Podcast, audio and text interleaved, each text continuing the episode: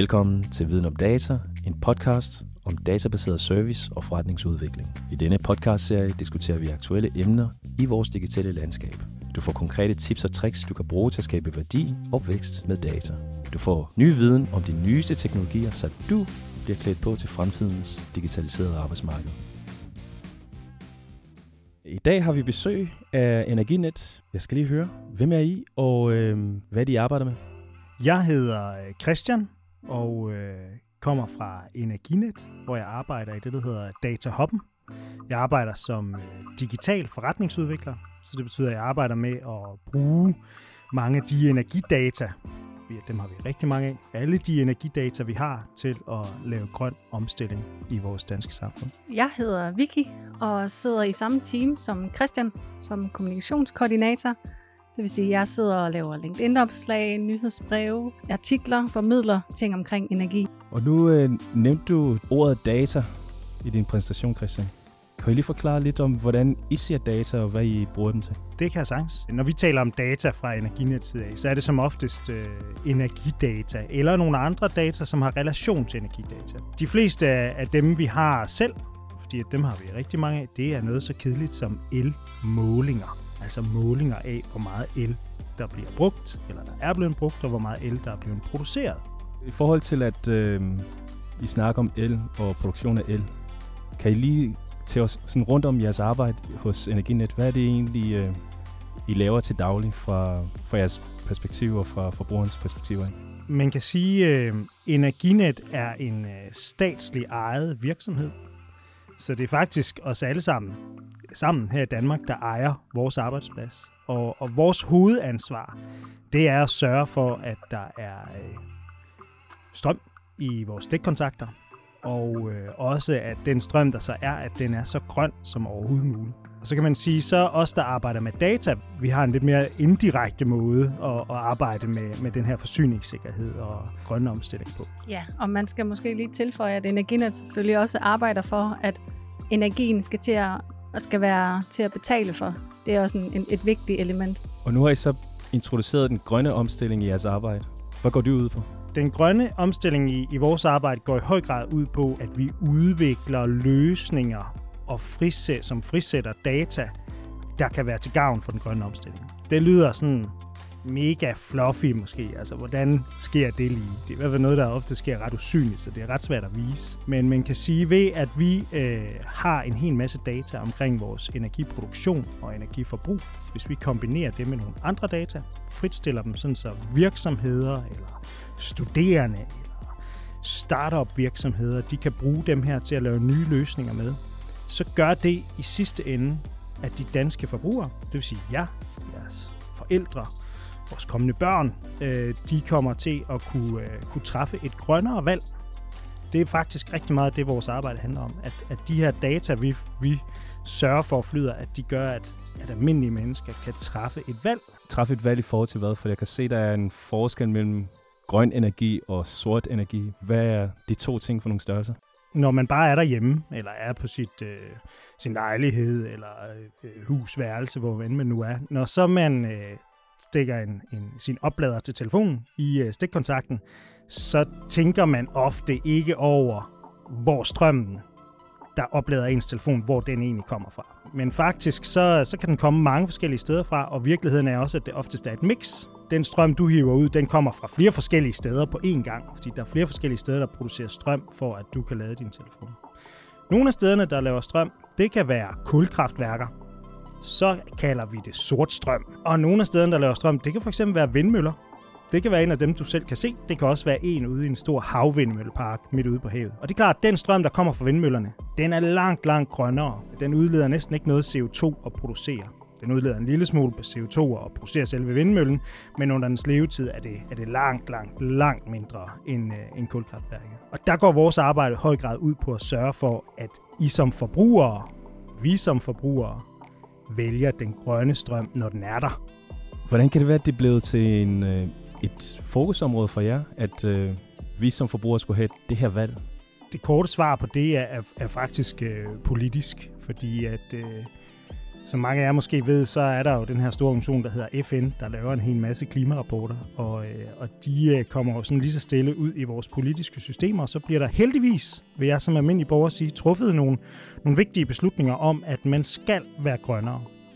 Og øh, når, når vi kigger sådan overordnet set på den her CO2, som der bliver udledt, altså drivhusgasser, som er den, der gør, at øh, vi får en, et overophedet klode, så er energi, energiforbruget, det er noget af det, der belaster vores klima rigtig, rigtig meget, fordi det udleder meget CO2, hvis vi brænder ting af. Det har man hidtil gjort rigtig meget i vores energisystemer. Har man brændt en masse ting af for at få varme, så man kunne få damp, og så kunne man til sidst få strøm for eksempel. Og der er jo truffet nogle politiske beslutninger om, at den strøm, som vi har i Danmark, den skal være så grøn som overhovedet muligt. Så det er faktisk ikke noget, vi selv har besluttet os for. Det er noget, vi som samfund har besluttet os for, at vi i Danmark vil have grøn strøm.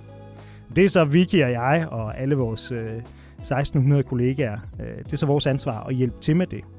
Og selvfølgelig, som Vicky også siger, sørge for, at det er grøn strøm, ja, men den kommer til tiden, og den kommer også med sikkerhed. Altså, og den kommer til den rigtige pris. At det bliver voldsomt dyrt for os at lave den her grønne omstilling. Hvad har været mest øh, overraskende for jeres øh, arbejde, da I har gået i gang med at implementere visionen om at levere grøn strøm? Jeg tror, her vil jeg egentlig gerne sige, det er mere mig som person og som forbruger. Da jeg startede hos Energinet, der havde jeg ikke tidligere arbejdet med energi, og jeg kom med sådan en, jamen der skal jo altid være strøm i min stikkontakt, og jeg tænkte ikke rigtig over det. Jeg vil sige, at min aha-oplevelse er egentlig hele kompleksiteten af det. At strøm kan komme fra flere forskellige, det kan være grøn strøm, det kan være sort strøm, på forskellige tidspunkter på samme tid. Den kompleksitet, der ligger bag, var en stor aha-oplevelse for mig. Og har I nogle eksempler på, hvordan folk reagerer, når de modtager øh, de her forskellige valgmuligheder? Fordi jeg går ud fra, når du siger, at øh, du vidste ikke så meget om den mix af strøm, man får ind af, ud af stikkontakten. Det er først også noget, jeg først opdager nu. Men har I, hvad er det for nogle situationer, I har opdaget på vejen, hvor folk tænkte, jamen vi havde nogle forestillinger om, at Energinet gjorde det her, men i realiteten så gør de så gør I det her. Vi er jo ved at bygge nogle systemer, som forhåbentlig kan, kan hjælpe de almindelige forbrugere med at træffe nogle meget grønnere valg. Jeg tror, der er mange, der kender, øh, der er mange, der kender den der tommelfingerregel, der hedder, at øh, øh, strøm om natten, det er altid billigere, og når det er billigere, så er det også grønnere. Men man kan faktisk sige, at hvis man skal være en rigtig dygtig forbruger, så ved jeg, at Vicky lige har, lige har regnet det helt øh, geniale eksempel ud. Hvis du for eksempel lige har været på festival, og du har nu tasken fyldt med en masse beskidt tøj, og du kommer hjem, og det her tøj, det skal vaskes, og du vil gerne gøre det grønt, så vil vi faktisk anbefale, at du tjekker DMI, kigger, hvornår skal solen skinne, eller hvornår skal vinden blæse en masse. For hvis du så vælger at vaske dit tøj på et tidspunkt, hvor solen skinner, og det blæser en hel masse, så vasker du dit tøj grønnere, end hvis du gør det på en skyet, vindstille dag. Så på den måde kan du faktisk, ved at kombinere noget værdata også, tage nogle grønne valg i hverdagen. Præcis. Imponerende. Det geniale ved vores elsystem i dag er faktisk det, at, at den måde, som priserne bliver sammensat på, de bliver sammensat hver dag på sådan en auktion, så kommer der 24 nye elpriser. Den måde, de bliver sammensat på, sørger faktisk oftest for, at når strømmen er rigtig billig, så er den også meget grøn. Så på den måde, hvis man er dygtig til at gøre det, som, som Vicky lige har fortalt, altså vaske sit tøj, når, når vinden blæser, og solen skinner, eller lade sin elbil, det er endnu vigtigere, fordi den bruger rigtig meget strøm. Lade den, når, øh, når der er meget grøn strøm i nettet. Så vil man som oftest også spare en hel masse penge. Så på den måde er der, er, hænger tingene faktisk, øh, faktisk ret godt sammen i vores elsystem. Har I nogle tips og tricks til, hvordan øh, man kan blive en bedre forbruger? Nu har I så lige givet et, et godt eksempel på at øh, ja, kigge ud, kigge på vejrprognoserne, og så rent faktisk bruge ens bevidsthed om, hvordan vejret arter sig til at handle på? Er der andre steder, hvor man kan begynde at, at gøre nogle smarte ting i forhold til, hvordan man organiserer sin hverdag for at blive en god forbruger? Jeg tror, at en af de første ting, man skal, man skal overveje, det er, øh, hvorhen i min hverdag bruger jeg rigtig meget strøm. Er det, når jeg lader min mobiltelefon om natten? Nej, det er det ikke. Din telefon bruger ikke særlig meget strøm. Er det, når jeg vasker tøj? Ja, til dels. En tøjvask, det, det bruger en del strøm, og det er jo faktisk noget, som du kan flytte. Altså, du kan jo, som Vicky fortalte, du kan jo vælge, om du vil vaske tøj lige i dag, absolut, eller om du kan skubbe den der kæmpe store tøjvask øh, et par dage. Men noget af det, vi ser, som der kommer med rigtig stort elforbrug, det er for eksempel elbiler, eller hvis du skal have varmet din, øh, din udendørs spa i et sommerhus op. Det bruger helt vildt meget strøm. Så, øh, så de der ting, som bruger rigtig meget strøm, der må man godt lige øh, kigge på nogle data, og så se, hvornår kunne det være smartest, at jeg gjorde det. Og det er der jo heldigvis en masse forskellige apps, der gør. Nogle af dem kunne for eksempel være den her WhatsApp, som, øh, som arbejder rigtig meget med, med ens egne private øh, eldata. Der er også andre apps derude, som øh, i høj grad er begyndt at prøve at fortælle folk og guide folk til, øh, hvornår det måske kunne være en god idé at, øh, at justere sit elforbrug. Og hvis jeg skal være ud over en bedre forbruger, hvad med hvis jeg skal være en god kollega, og så rent faktisk uh, ud på det praktiksted, jeg er, komme ud med nogle gode idéer til, hvordan vi kan spare strøm? Er der nogle steder, hvor man kan skrue på nogle knapper, og rent faktisk komme ind til chefen og sige, prøv at se, jeg har sgu en plan for, hvordan vi, vi bliver grønne. Der er to forskellige måder, man kan være en rigtig dygtig øh, kollega på, når man kommer ud i en virksomhed. Og den ene måde, det var det, som, som du lige fortalte, det her med, kan vi, øh, kan vi spare noget strøm? Altså kan vi øh, lave en effektivisering? Kan vi gøre det mere effektivt, det her vi laver, så det bruger mindre strøm eller mindre energi? Det er der en masse forskellige smarte dataløsninger til. Der er for eksempel allerede i dag nogle algoritmer, som går ind og kigger på, om der pludselig er nogle af dine ting i virksomheden, som bruger for meget strøm, altså som bruger mere strøm, end de egentlig burde. Så skal man ud og have slukket for dem, og finde ud af, hvad der er galt med dem. Det kan for eksempel være et ventilationsanlæg i kontoret, der er gået i stykker og bare står og bruger helt vildt meget strøm hele tiden, uden det burde. Så det er, det er den ene side af det. Ikke? Det er den her effektivisering. Kan vi gøre noget, hvor vi, så vi bruger mindre energi? Den anden side er, det er det her med, kan vi bruge energien, som vi skal bruge, på det rigtige tidspunkt? Kan vi sørge for, at vi sikrer, at vi bruger vores energi, når det blæser eller solen skinner, eller der er rigtig meget vand i vandreservoiret op i Norge, for eksempel. Og det er der faktisk også nogle, nogle løsninger til. Der er øh, et af de eksempler, vi kender allerbedst i dag, det er faktisk fra datacentre. De her store centre, som sørger for, at vi altid kan streame en Netflix-film. De skal jo oftest opdateres, ligesom vores computer skal. Og når man lægger de der opdateringer, så er man faktisk begyndt at tænke over, at de skal ikke ligge et tidspunkt, hvor der er helt vildt meget sort strøm, de skal ligge tidspunkter ind på døgnet eller i ugen, hvor der er rigtig meget grøn strøm i nettet. Så tid betyder rigtig meget, når vi taler strøm. Hvilket tidspunkt har jeg tænkt mig at bruge min strøm, og kan jeg flytte på det?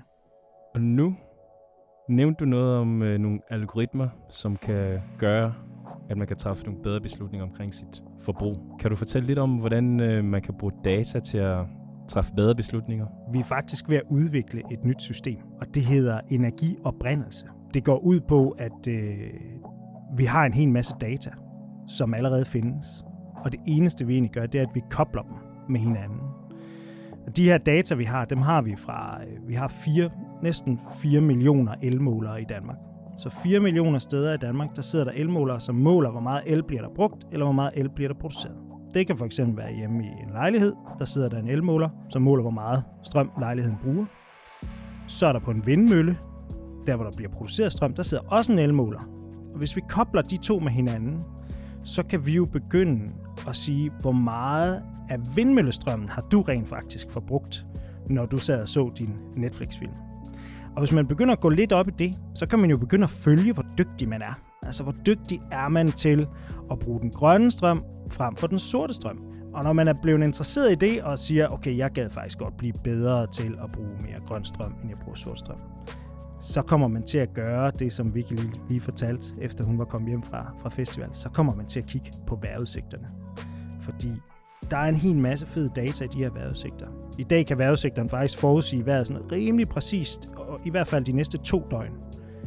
Kigger man på dem, så kan du finde nogle tidspunkter på døgnet, to, to døgn ud i fremtiden, hvor, hvor det vil være rigtig smart at bruge din strøm for at blive endnu grønnere. Fra Energinets side, hvad vil være den mest ideelle forbruger for jer?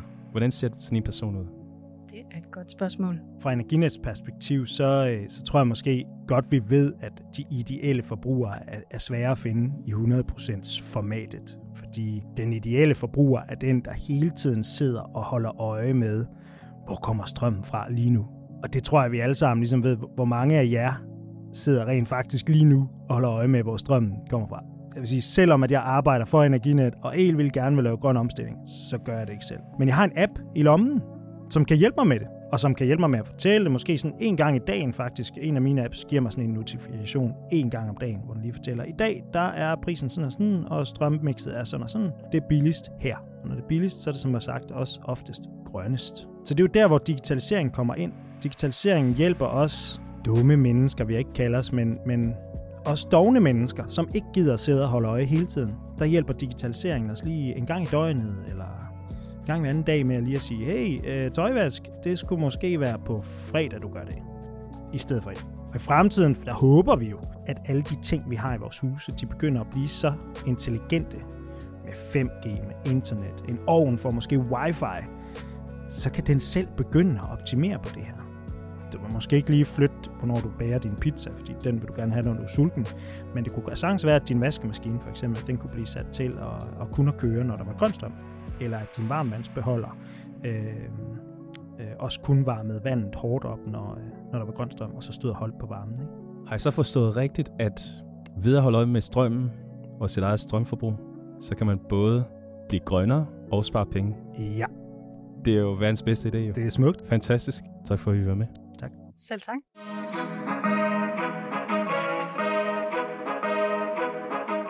Tak, fordi du lyttede med. Du kan finde mere viden om vores gæster i vores show notes. Find flere podcasts ved at søge efter viden om data på Spotify, iTunes og SoundCloud. Tilmeld dig vores nyhedsbrev, hvor vi månedligt deler ny viden inden for digital forretningsudvikling. Du kan sågar finde os på LinkedIn, YouTube og Facebook og lære mere om, hvordan vi er med til at transformere undervisningen på de merkantile erhvervsskoler. Vi lyttes ved.